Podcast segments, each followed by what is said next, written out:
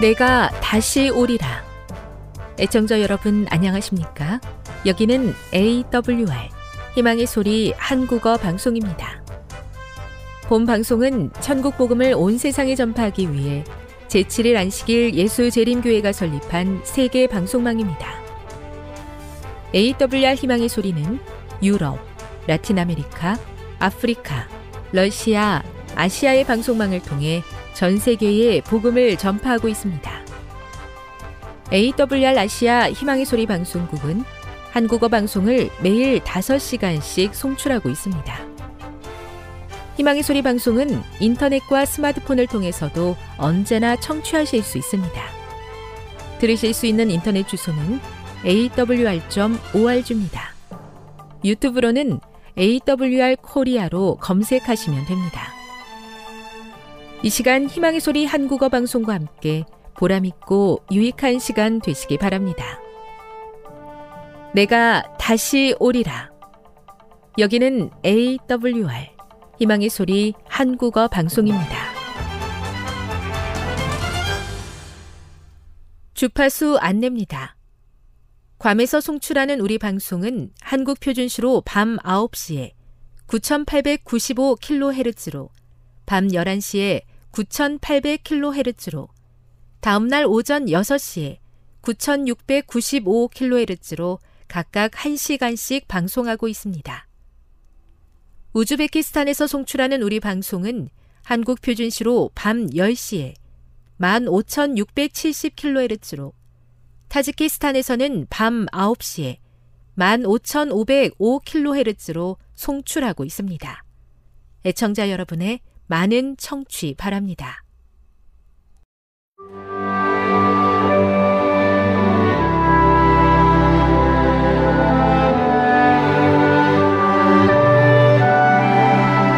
읽어주는 교과 셋째 날 5월 24일 화요일 속이는 자, 속임을 당하다. 창세기 29장 1에서 30절을 읽어보라. 하나님께서는 어떻게 그리고 왜 라반의 속임수를 허락하시는가? 야곱은 어떤 교훈을 배웠는가? 야곱이 목적지에 도착해서 가장 먼저 본 것은 바로 돌이었다. 그 돌은 야곱에게 하나님의 임재를 나타내는 베델의 돌을 떠올리게 했을 것이다. 야곱은 이 돌을 통해 라헬과 소통할 기회를 얻게 될 것이었다. 야곱이 모여있는 목자들을 통해 라헬이 그녀의 양떼에게 물을 먹이기 위해 양을 몰고 오고 있다는 소식을 듣자 그는 목자들에게 돌을 옮겨 놓으라고 재촉했다. 그들은 그렇게 하기를 거절했는데 그것은 야곱에게 혼자서 돌을 옮길 기회를 주었고 야곱은 그 기회를 통해 자신을 라헬에게 소개하게 되었다. 라헬은 그녀의 가족에게 달려가 그 소식을 알린다. 야곱과 라헬의 이 첫 만남은 의미가 있었다. 야곱이 라헬을 매우 사랑했기에 그녀를 얻기 위해 라반의 집에서 일한 7년을 며칠같이 여겼다. 하지만 7년이 지난 후에 야곱은 속임을 당한다. 결혼식이 있던 날 밤, 야곱이 그의 침실에서 발견한 것은 라헬이 아니라 언니 레아였다. 잔치의 혼란과 라헬에 대한 야곱의 강렬한 감정과 그에 비례하는 심리적 약점을 이용하여 라반은 속임수를 썼다. 야곱은 자신이 아버지와 형에게 한 행동을 가리킬 때 이삭이 사용했던 속이다 라는 단어를 사용해 라반에게 묻는다. 같은 생각이 범인으로 하여금 피해자가 겪은 것을 똑같이 경험하게 하는 눈에는 눈, 이에는 이와 같은 보복법에 담겨 있음을 주목해보라. 비슷한 방법으로 야곱이 누군가에게 한 일이 이제 그에게 행해진 것이다. 야곱은 이제 속임수의 피해자가 된다는 것이 어떤 것인지 이해하게 된다. 하나님께서는 라반의 속임수를 통해 야곱 자신의 속임수에 대하여 가르치신다. 야곱은 속이는 자로서 속임수가 무엇인지 잘 알고 있었지만 자신이 그 속임수의 피해자가 되었을 때 깜짝 놀라게 된다. 그래서 이렇게 질문한다. 나를 속이심은 어찌 됨이니이까? 이 질문은 야곱도 속임수는 잘못된 것임을 알고 있었다는 사실을 보여준다. 교훈입니다.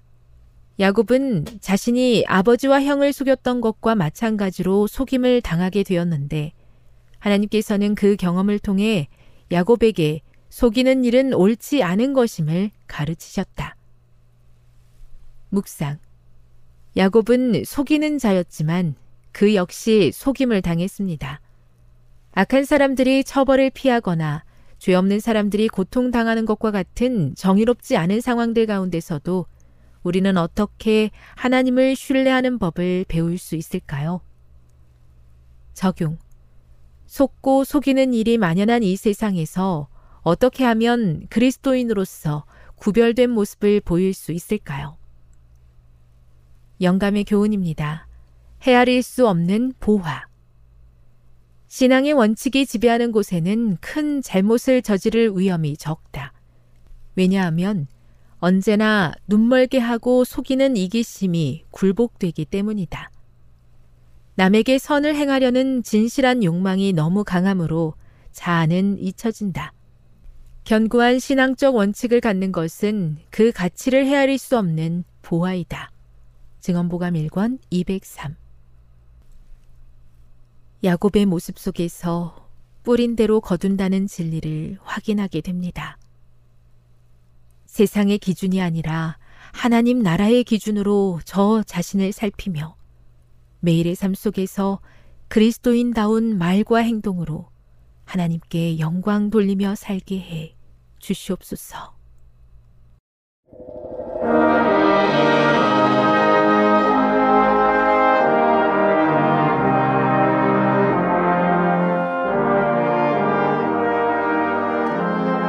시청자 여러분 안녕하십니까? 하나님의 귀한 말씀으로 함께 은혜를 나누는 시간입니다. 오늘은 오늘날 에스더 같은 교인이 필요하다 이런 제목으로 여러분들을 찾아왔습니다. 먼저 하나님의 말씀 에스더 4장 16절 17절의 말씀을 읽겠습니다. 당신은 가서 수산에 있는 유다인을 다 모으고 나를 위하여 금식하되 밤낮 3일을 먹지도 말고 마시도 마소서 나도 나의 시녀로 더불어 이렇게 금식한 후에 규례를 어기고 왕에게 나가리니 죽으면 죽으리이다. 모르드게가 가서 에스더의 명한 대로 다 행하니라. 한때 한국에서 아주 유명했던 스님이 한 분 계셨습니다. 바로 성철이라는 스님이었는데요. 그 스님이 했던 유명한 말 가운데 산은 산이요 물은 물이로다 이런 말씀을 했던 것으로 기억합니다. 이 성철 스님은 결혼 직후 처자식을 버리고 집을 떠나서 부모가 찾아와도 수행에 방해된다고 만나지 않았습니다. 기관한 곳에 철조망을 쳐 10년 동안 사람들이 들어오지 못하게 했습니다. 16년 동안 솔잎가루와 쌀가루만 먹고 생활했습니다. 8년 동안 장자불화를 실행했습니다. 장자불화란 눕지 않고 앉아서 잠을 자는 것입니다. 저는 이 성철 스님의 여러 가지 이야기를 읽고 들으면서 참으로 대단하다는 생각을 했습니다. 하나님을 믿지 않는 사람, 기독교인들이 말하기를 우상을 숭배했던 그 스님도 도를 깨닫기 위해서 이처럼 엄청난 수행을 했는데 하물며 하늘에 가겠다고 생각하는 우리 그리스도인들은 어떠한 사람들이 되어야 하겠는가? 말씀을 볼 때 얼마나 보는가? 기도는 얼마나 하는가? 봉사는 얼마나 하고 있는가? 우리는 지금 세계 도처에서 일어나고 있는 여러 가지 징도를 바라보면서 예수님이 재림하실 때가 가까이 이르렀다고 생각하고 있습니다. 가르치고 있습니다. 그렇습니다. 이미 재림의 징조는 차고 넘쳤다고 생각됩니다. 괴증은 9권 97쪽은 이렇게 이야기합니다. 세월이 흘러감에 따라 하나님의 심판이 세상에 임하고 있음이 분명해지고 있다. 화재와 홍수와 지진으로 그분께서는 당신이 가까이 오고 계심을 세상의 거민들에게 경고하고 계신다. 세상 역사에서 큰 위기가 다가올 때 하나님의 정부의 모든 움직임이 비상한 관심과 말할 수 없는 두려움으로 주치될 때가 가까이 이르고 있다. 하나님의 심판, 화재와 홍수와 지진이 신속히 꼬리를 물고 전쟁과 유혈 사태와 함께 이어질 것이다. 괴증은 136쪽 이미 하나님의 심판은 폭풍과 홍수와 폭풍과 지진을 통하여 보여진 바와 같이 이 땅에 널리 내리고 있다. 위대하신 영원 자존자께서는 당신의 법을 폐하는 자들에게 말씀하고 계신다. 하나님의 진노가 세상에 쏟아질 때 누가 등이 설 것인가? 지금은 하나님의 백성들이 원칙의 진실함을 스스로 보여주어야 할 때이다. 위대한 예언자들 188쪽 인간의 어떤 약으로도 치료할 수 없는 슬픔이 이 세상에 이르러 올 때가 가까이 오고 있다. 하나님의 성령은 떠나가고 있다.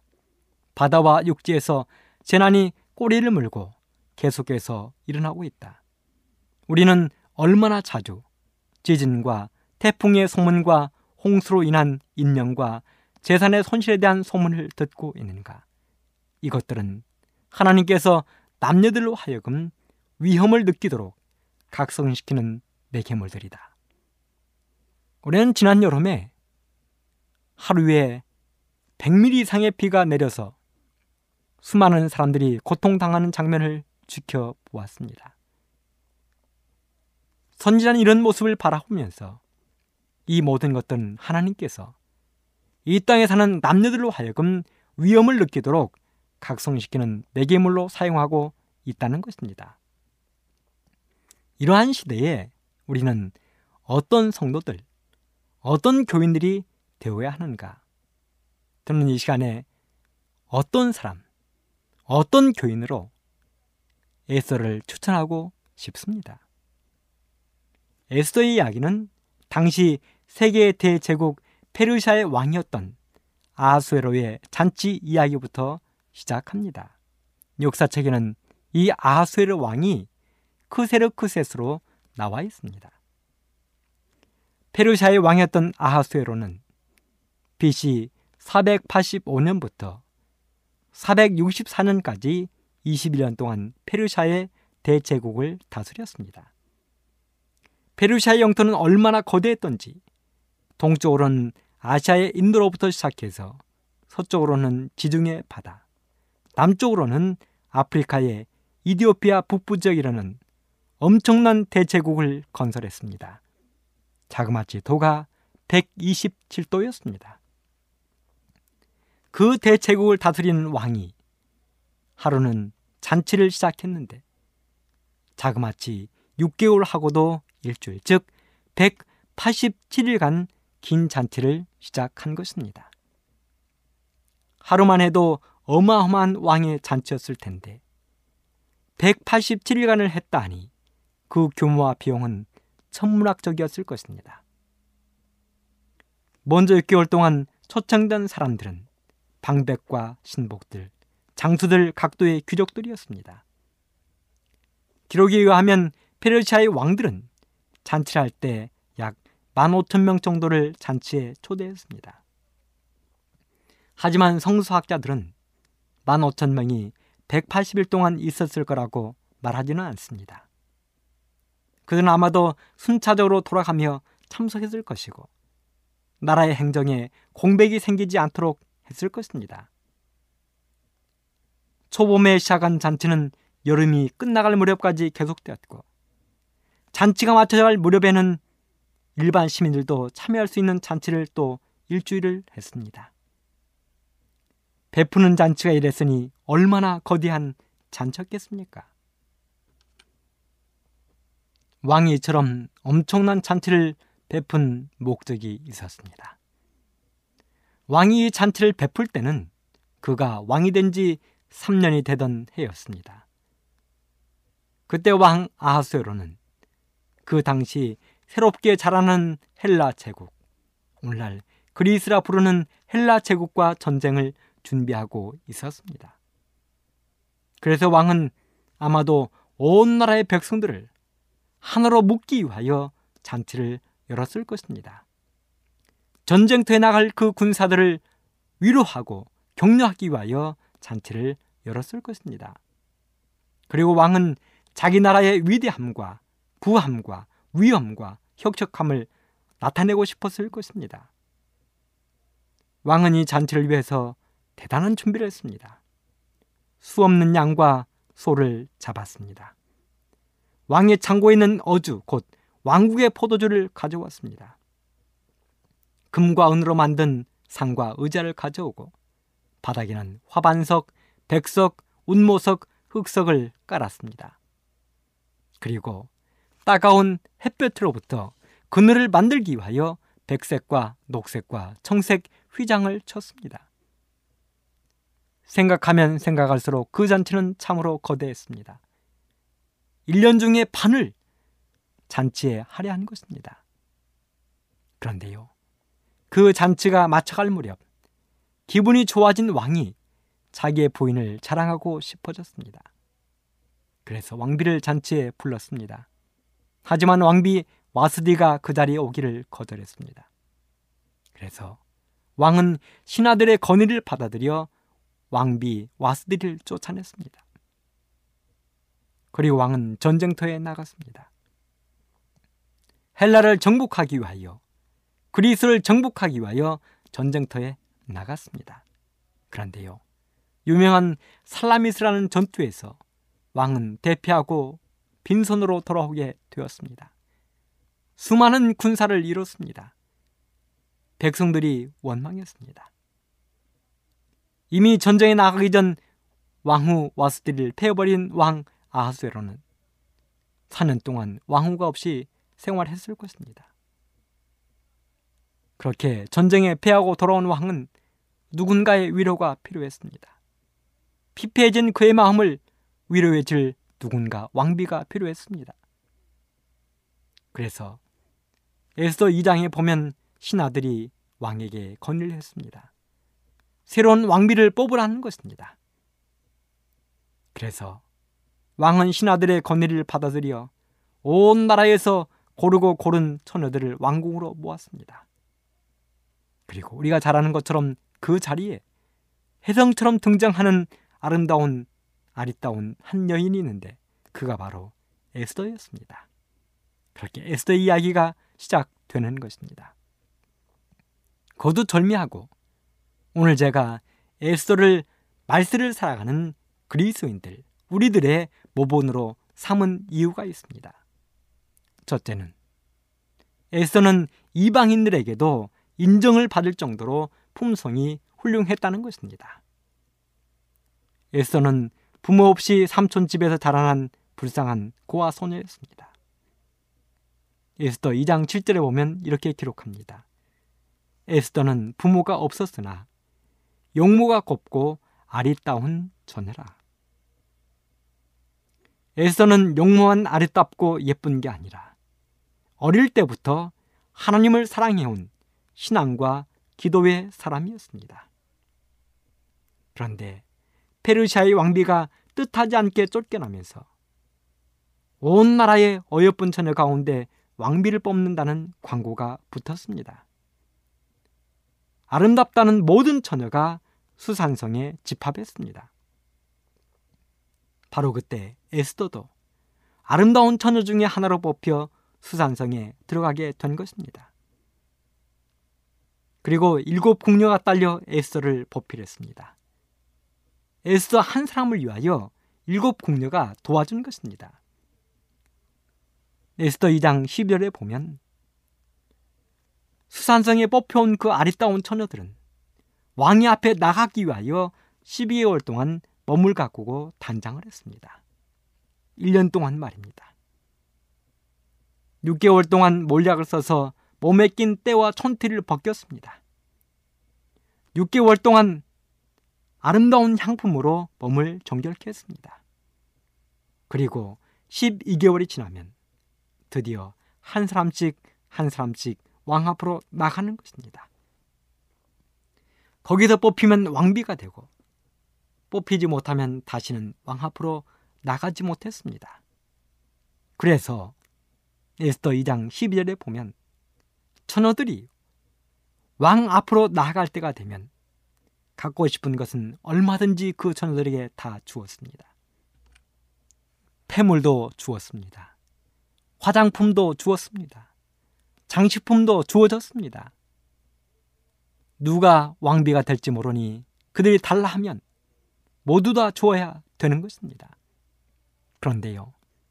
에스더는 에스더 2장 15절에 보면 정한 것 외에는 다른 것을 아무것도 구하지 아니했다는 것입니다. 그래서 에스더 2장 9절에 보면 이렇게 기록하고 있습니다. 헤게가 아마도 헤게는 에스더를 도와주는 그 궁녀들을 돌보는 사람이었을 것으로 생각합니다.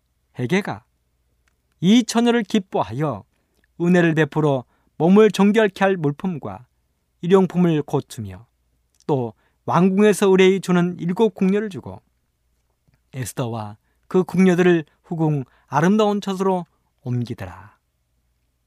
에스더 2장 15절 모르드게의 삼촌 아비엘의 딸 곧 모르드게가 자기의 딸같이 양육하는 에스더가 차례대로 왕에게 나아갈 때에 궁녀를 주관한 넷이 해계의 정것 외에는 다른 것을 구하지 아니하였으나 모든 보는 자에게 괴물 얻더라 그랬습니다.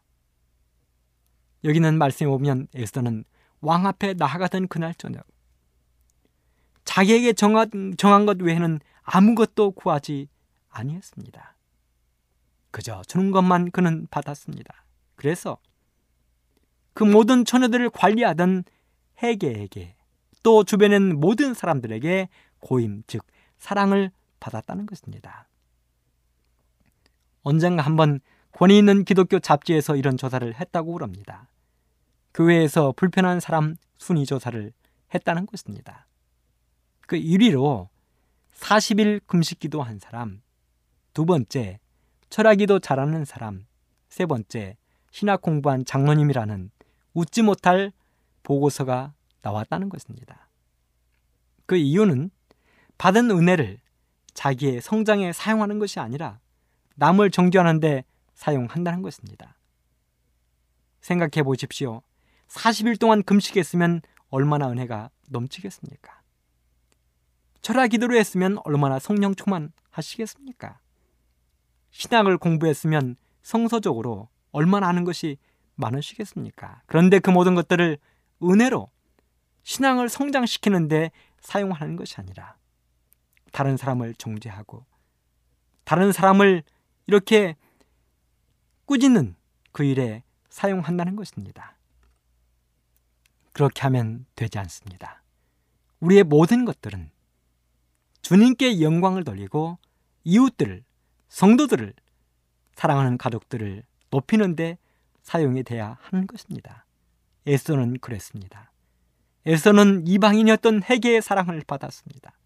에스더는 다른 경쟁자들과 수종드는 시녀들의 사랑을 받을 만큼 그는 고상했습니다. 두 번째, 에스더는 기도와 신앙의 사람이었습니다. 모든 유대 민족이 하만의 개교로 죽음에 처하게 되었습니다. 당시 페르시아의 총리는 하만이었습니다. 에스더 3장 2절에 아하수에로는 명을 내리어 모든 사람들이 총리 하만에게 절을 하라고 명령했습니다. 그런데요. 일개 관리 하나가 하만에게 절을 안 하고 허리를 꼿꼿이 세웠습니다. 하만이 알아보니 그 사람은 바로 유대인 모르드게였습니다. 에스더의 삼촌이었습니다. 이 하만이라는 사람은 옛날 아말렉 족속 아각 왕의 16대 직계 후손이었습니다. 그 아말렉 왕이었던 아각은 사무엘상 15장 33절에 보면 사무엘에 의해서 죽임을 당했습니다. 그랬기에 어쩌면 하만은 유대 민족에게 강력한 적개심을 품고 있었을 것입니다. 그런 하만이 에서 3장 4절에 표현된 모르드게가 유대인이라는 사실을 알았을 때 적개심은 더더욱 불타 올랐을 것입니다. 그래서 하만이 왕에게 건의했습니다. 왕의 율법을 지키지 아니하는 한 민족을 멸하자. 하만은 그들이 유대인이라 말하지 않았습니다. 왜냐하면 페르시아의 왕들은 대체적으로 유대인들에게 호의적이었습니다. 메데 페르시아의 연합군 사령관이었던 고레스가 바로 1차 포로 석방령을 내렸습니다. 아하수에로의 아버지였던 다리오 왕은 2차 석방령도 내렸습니다. 아하수에로는 다리오의 아들이었습니다. 그래서 하만은 아하수에로의 환심을 사기 위해서 에스더 3장 9절에 보면 은 1만 달란트를 내놓겠다고 이야기했습니다. 은 1만 달란트는 은 34만 킬로그램입니다. 엄청난 재산입니다. 사실 하나님은 유대인들에게 벌써 그 시험을 당하지 않도록 이미 길을 열어 놓으셨습니다. 선제야 왕 598쪽에 보면 이런 말씀이 기록되어 있습니다.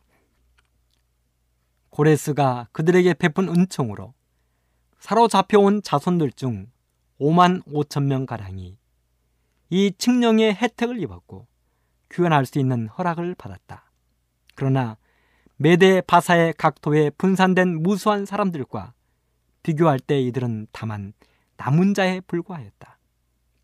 이스라엘 백성의 대다수는 돌아가는 여행의 어려움과 황폐된 성읍과 집을 다시 세우는 고통을 당하기보다는 차라리 유랑의 땅에 그대로 남아있기로 선택하였다.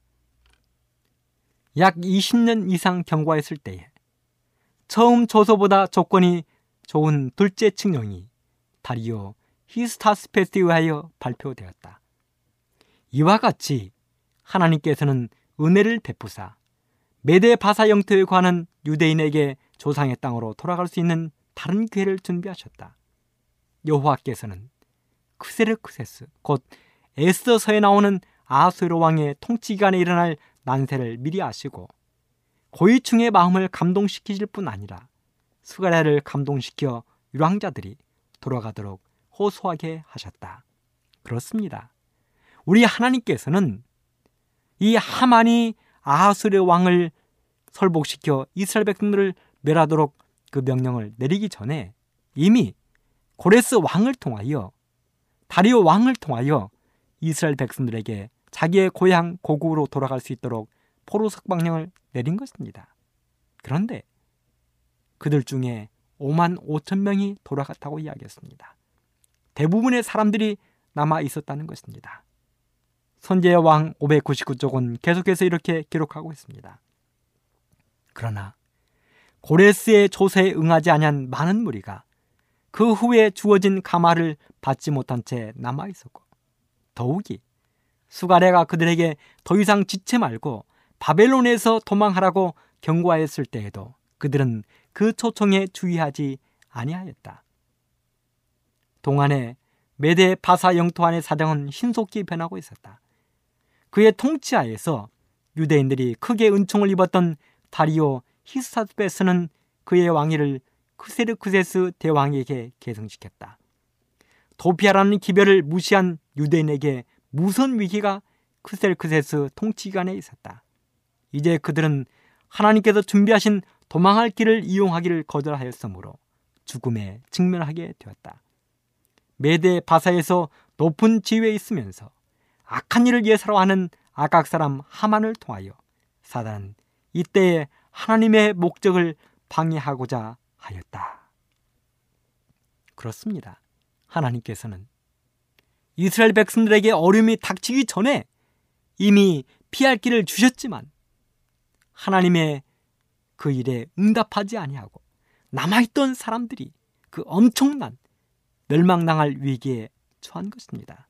그리고 왕의 명령에 의하여 유대인들은 12월 13일에 진멸을 당하도록 공포가 되었습니다. 그 명령이 전국에 퍼지자 모르드게와 유대인들이 통곡하며 제 옷을 입고 금식하며 기도했습니다. 약 70만 명이 그 자리에 남아 있었습니다. 그리고 그들이 에스더에게 기별을 보낸 것입니다. 그 당시 왕후가 된 에스더의 상황도 그리 좋아 보이지 않았습니다. 이미 30일 동안 한 번도 왕이 에스더를 찾아오지 않았습니다. 그리고 왕의 부름 없이 왕 앞에 나아가면 죽음을 각오해야 했습니다. 그게 페르시아의 법이었습니다. 그럼에도 불구하고 에스더는 결심했습니다. 내가 왕 앞에 나가리니 죽으면 죽으리다. 그리고 기도를 부탁했습니다. 자신도 시녀들과 함께 금식하며 기도했습니다. 비옷을 입고 기도했습니다. 자신을 한없이 겸손하게 낮추는 행위를 보였습니다. 사랑하는 애청자 여러분, 사도 바울이 자신을 어떻게 겸손하게 했습니까? 사도 바울이 성경을 기록한 그 역사를 보면 사도 바울이 초기에 쓴 책은 고린도 전서입니다. 중간쯤 쓴 책이 에베소서입니다. 마지막에 쓰인 책이 디모데 전서인데요.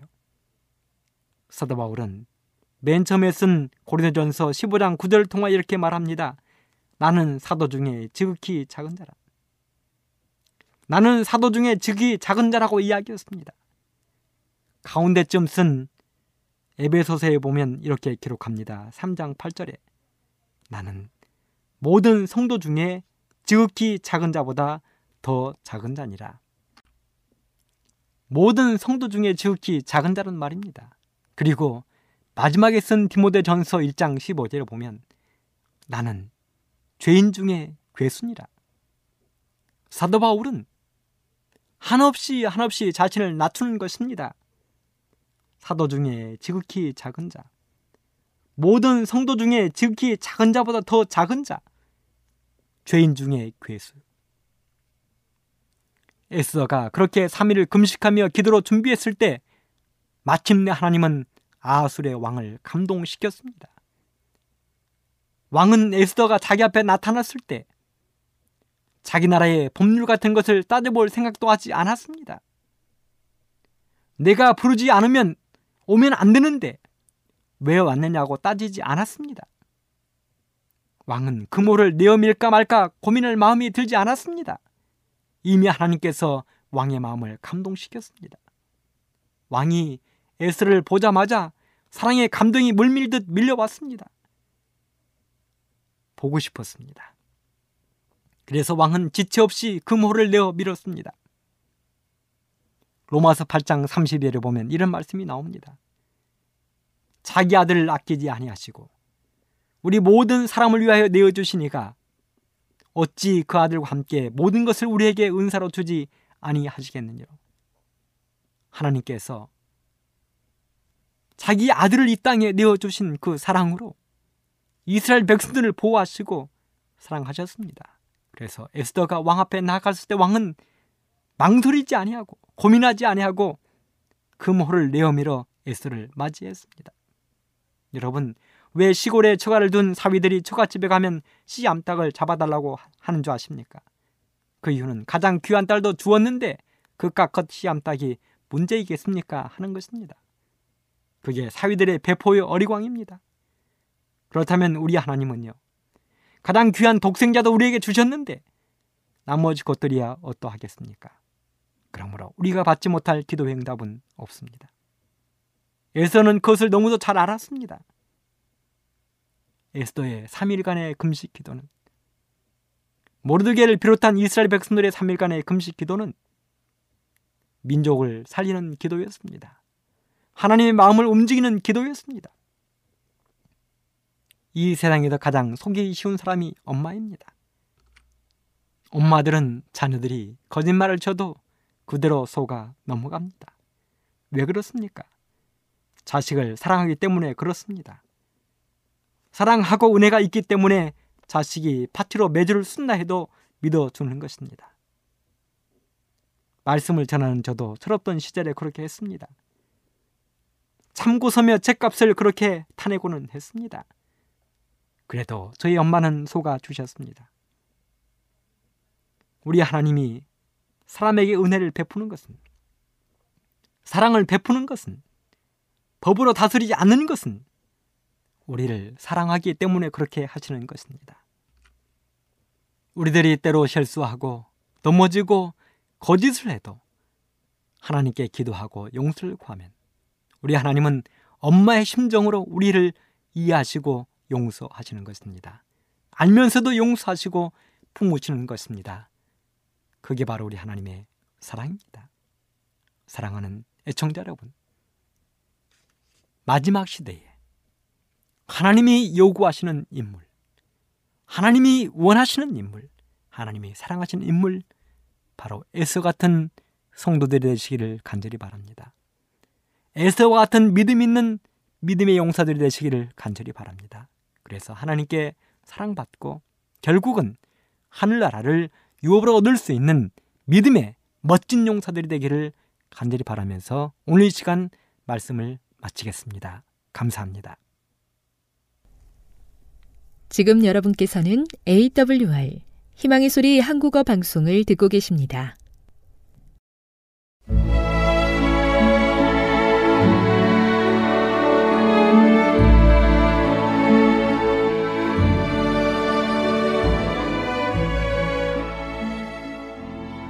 애청자 여러분 안녕하십니까? 명상의 오솔길의 유병숙입니다. 이 시간은 교회를 사랑하시고 돌보시는 하나님의 놀라운 능력의 말씀이 담긴 엘렌지 화이처 교회 증언 1권을 함께 명상해 보겠습니다. 제 5장 형식적인 형제들의 반대 예수님을 환영합니다. 나는 배교적이고 완고한 상태에 놓여 있었으므로 어떤 사람이 하나님을 찬양하고 그분의 사랑 안에서 충만한 기쁨을 나타내면 감정이 상했던 것입니다. 그러나 나의 감정은 바뀌었고 반대도 끝났습니다. 예수님께서 눈을 열어주셨으므로 나 역시 그분을 찬양할 수 있게 되었습니다. 나는 엘렌 자매에게 고통스럽고 비꼬는 말을 했습니다. 나는 이제 그 일을 후회스럽게 생각하며 그와 여기에 참석한 모든 사람에게 용서를 구합니다. 그러자 알 형제가 간증을 하였다. 주님께서 그날 저녁에 이루신 놀라운 일에 대하여 그분을 찬양할 때 그의 얼굴은 하늘의 영광으로 빛났다. 그는 말했다. 이 장소는 지극히 높으신 하나님께서 임재하심으로 참으로 엄숙합니다. 엘렌 자매여, 그대는 지금까지 받아왔던 잔혹한 반대 대신에 우리의 도움과 계속적인 동정을 얻게 될 것입니다. 우리는 하나님의 성령의 현연에 눈멀어 있었습니다. 모든 반대자들은 이제 그들의 잘못을 깨닫고 그 일이 정말로 주님께로부터 온 것임을 고백하게 되었다.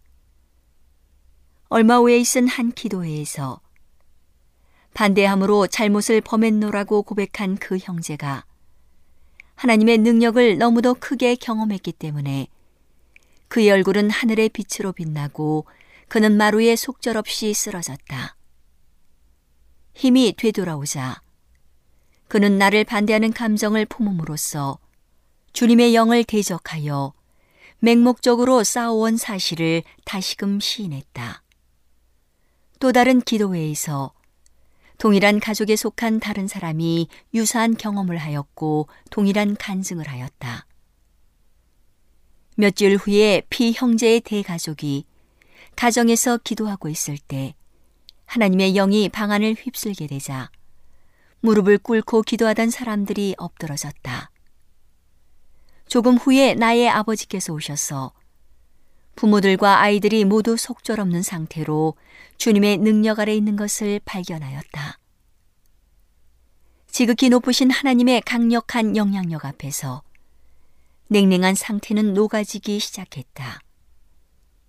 나를 반대하던 사람들은 모두 그렇게 하므로 성령을 근심되게 했다는 사실을 고백하고 내게 대한 동정과 구주께 대한 사랑으로 연합하였다. 하나님의 자비가 내가 걸어갈 길을 평탄하게 해주시고 나의 믿음과 신뢰에 그처럼 풍성하게 보답해 주신 데 대하여 나의 마음은 기뻐졌다. 주님의 재림을 바라고 있는 우리 백성들 사이에는 이제 연합과 화평이 거하였다. 제 6장 재림의 경험 주의 깊고 떨리는 마음으로 우리는 구주께서 나타나실 것으로 기대한 시간을 향하여 접근해 갔다. 엄숙한 열성으로 우리는 한 백성으로서 그분께서 오실 때 맞이할 준비를 이루기 위하여 생애를 정결케 하고자 애를 썼다. 목사들과 교회들의 반대에도 불구하고 포틀랜드 시에 있는 베토벤 홀에는 밤마다 군중이 몰려왔다. 특별히 일요일에는 큰 회중이 모였다.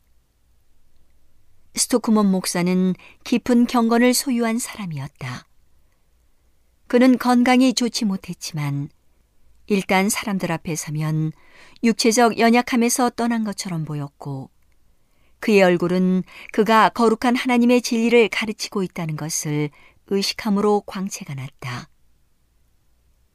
많은 사람들의 마음에 깊은 감명을 준 그의 말에는 엄숙하고 마음을 살피게 하는 능력이 있었다. 그는 때때로 하늘 구름을 타고 오시는 구주를 영접할 때까지 살고 싶다는 강력한 열망을 나타냈다. 그의 봉사 활동을 통하여 하나님의 영은 많은 죄인들을 각성시켜 그들을 그리스도의 우리 안으로 들어오게 하였다. 집회들은 그 도시의 여러 지역에 있는 개인 주택에서 여전히 열렸으며 가장 좋은 결과를 내었다. 신자들은 친구와 친척들을 위하여 활동하도록 격려를 받았으며 날마다 회개하는 사람들이 증가하고 있었다. 온갖 계층에 속한 사람들이 베토벤 홀에서 열리는 집회에 몰려왔다. 부자와 가난한 자, 높은 자와 낮은 자, 목사들과 평신도들이 모두 여러 가지 이유로 그들 스스로 재림의 교리를 듣고자 열망했다. 많은 사람들이 왔지만 설 자리를 찾지 못하여 실망한 채 돌아갔다. 집회의 순서는 단순했다. 대개 짤막하고 요점이 분명한 설교를 한 후 일반적 권면을 하도록 자유가 주어졌다. 일반적으로 그처럼 많은 군중에 비하여 가장 완전한 정숙이 있었다. 주님께서는 당신의 종들이 그들의 믿음에 대한 이유를 설명하고 있는 동안 반대의 정신이 일어나지 않게 제지하셨다. 때때로 진리를 전하는 자들은 연약하였지만 하나님의 영은 그분의 진리의 무게와 능력을 더하셨다. 거룩한 천사들의 임재를 집회에서 느끼게 되었고 적은 신자들로 이루어진 단체에 날마다 가담하는 사람들이 증가하였다. 오늘은 하나님의 놀라운 능력의 말씀이 담긴 엘렌지 화이처 교회 증언 1권을 함께 명상해 보았습니다. 명상의 오솔길이었습니다.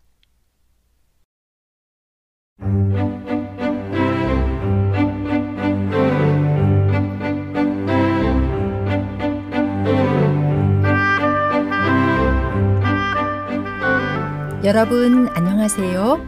신비한 자연에서 몇 가지 주제를 골라 소개해 드리는 아름다운 세계 시간. 저는 진행을 맡은 송은영입니다. 동굴은 사람이 드나들 수 있을 정도로 크고 자연적으로 만들어진 굴을 말합니다. 내부가 넓어서 종종 지하 깊숙하게 펼쳐지는 규모를 자랑하며 깊을수록 사람들의 손이 닿지 않아 오랫동안 만들어져 자연 환경이 잘 보존되어 있는 미지의 세계로 통합니다. 세계에서 가장 큰 석회 동굴은 베트남의 선동 동굴이며 가장 큰 용암 동굴은 하와이에 있는 65.5km의 카주무라 동굴입니다. 동굴 안에 보관된 유물은 기후나 동물들에 의한 훼손으로부터 안전한 편이므로 고고학적인 자료가 잔뜩 나오는 곳이 되기도 합니다. 그 대표적인 예로 알타미라 동굴 벽화는 1879년 스페인 알타미라에서 아마추어 고고학자 사우투올라에 의해 발견되었는데 알타미라 벽화와 조각들은 나중에 피카소와 같은 화가도 감탄할 정도로 보편적 예술의 정점이라는 찬사를 받았습니다. 알타미라 동굴에는 매우 아름답고 감동적인 들소와 다른 야생 동물이 동굴 벽에 그려져 있어 피카소가 우리 중 누구도 이렇게 그릴 수는 없다. 알타미라 이후 모든 것이 쇠퇴했다. 라고 관조적으로 고백할 정도였습니다.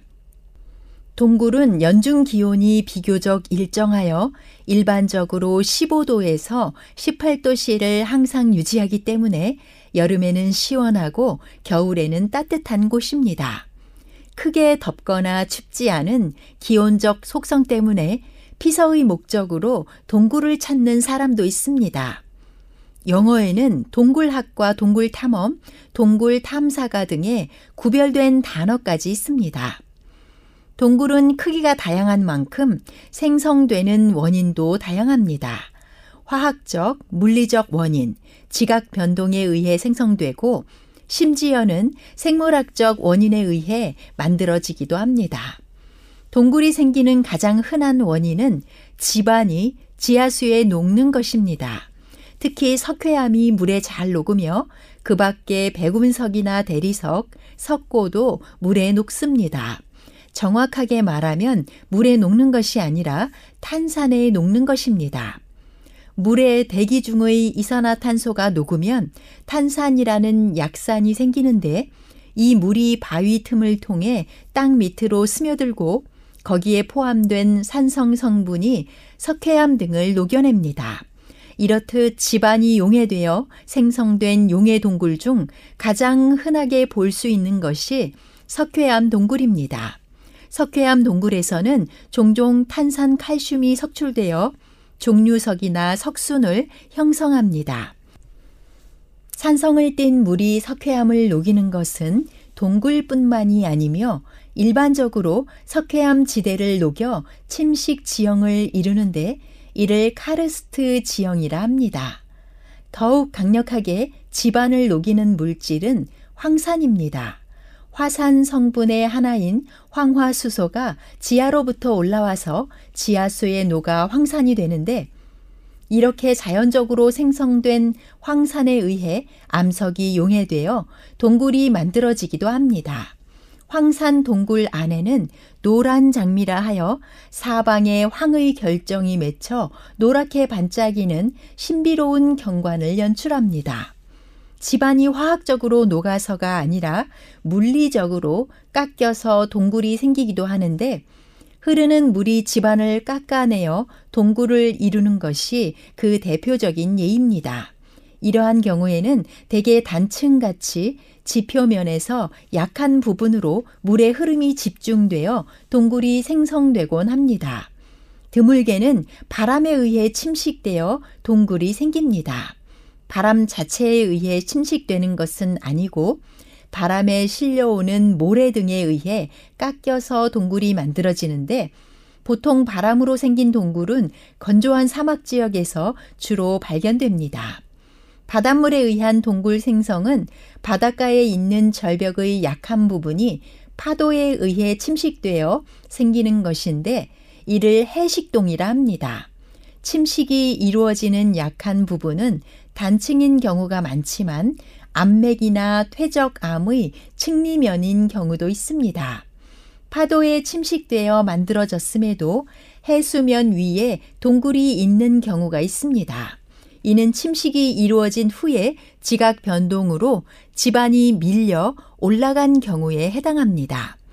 해식동은 길이가 5m에서 50m인 경우가 대부분이지만 간혹 길이가 300m를 넘기도 합니다.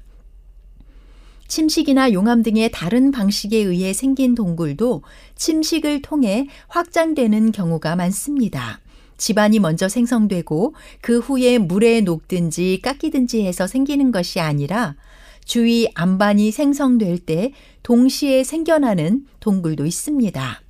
화산 폭발로 용암이 흘러내릴 때 공기 쪽에 접하는 바깥쪽은 식어서 암석으로 굳어버린 반면 안쪽은 아직 뜨거운 상태라 계속 산 아래로 흐르는 경우가 있는데 굳어버린 바깥쪽을 내버려 두고 안쪽의 용암만 계속 흘러내려가 다 빠져나가 버리면 속이 텅 빈 동굴이 완성됩니다. 혹은 단순히 용암이 땅의 틈을 비집고 올라오며 통로를 넓히고 뜨거운 용암이 다 빠져나간 뒤 빈 공간이 남아 생기는 동굴도 있습니다. 이러한 형태로 만들어진 동굴은 화산 동굴 또는 용암 동굴이라 합니다. 물의 침식 작용으로 생긴 것이 아니기에 기껏해야 돌만 널린 굴인 경우도 있지만 용암으로 생긴 통로에 석회 수가 침투하여 종류석과 석순 등 석회 동굴에서 볼 수 있는 구조물이 생겨나는 경우도 희귀하게 존재합니다. 동굴은 사람에 의해 생성된 것이 아니니 탐사할 때 상당히 주의할 필요가 있습니다. 관광 동굴로 지정된 경우가 아니라면 허가가 필요하고 동굴은 자연적으로 오랜 시간 동안 만들어졌으니 함부로 훼손하지 말아야 합니다. 길을 잃을 때를 대비하여 붙여놓은 스티커는 돌아가면서 떼어내줍니다. 동굴을 탐사할 때는 안전을 위해 외부 사람들에게 반드시 알릴 필요가 있습니다. 미개방 동굴은 땅굴같이 넓지도 않고 빛도 한 점 들어오지 않는 곳이므로 탐사복과 헤드랜턴, 헬멧 등의 장비가 필요합니다. 수직 동굴이라면 준비해야 할 장비들이 더욱 많으며 이들 장비에 대한 사용법을 충분히 숙지하지 않은 채 동굴에 들어가게 된다면 정말 위험합니다. 동굴 내에 어떤 위협적인 생물체가 있을지 모르는 일입니다. 동굴 내에는 독특한 생태계가 이루어지며 희귀종 생물들이 다수 서식합니다. 동굴에서는 태양 에너지를 이용할 수 없기 때문에 미생물들은 다른 대체 에너지원을 이용합니다. 일례로 황화합물이 많은 지역 동굴에서는 콧물석이라 하여 끈적거리는 종유석 같은 덩어리가 천장에 달려 있는데 그 정체는 다름 아닌 미생물의 군집체로 유황 호흡기를 가진 호산성 고박테리아라는 복잡한 이름으로 불리며 황화수소와 온수의 합성 과정에서 에너지를 뽑아내며 부산물로 황산을 생성합니다. 성경에서 석회동굴 아둘람은 사울 왕이 다윗을 죽이려 할 때 피난처가 되었던 곳이며 다양한 인생 사연이 있는 400명 정도의 사람들이 모여 지냈습니다. 다윗은 사울 때문에 지위와 가족을 잃고 생명의 위협을 받으며 도망 다녔지만 또 다른 석회동굴 엔게디의 깊숙한 곳에서 만난 사울에게 복수하지 않았습니다.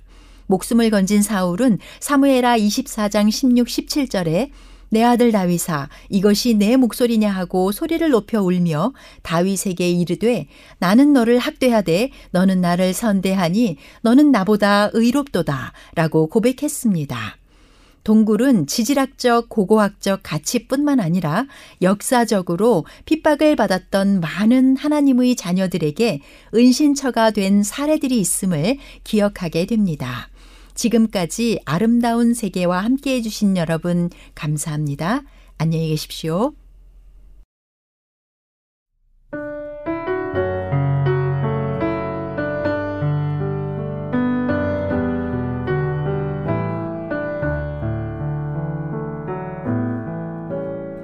약한 나로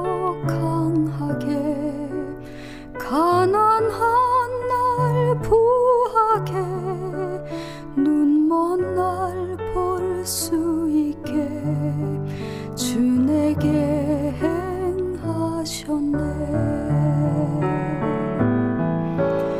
약한 나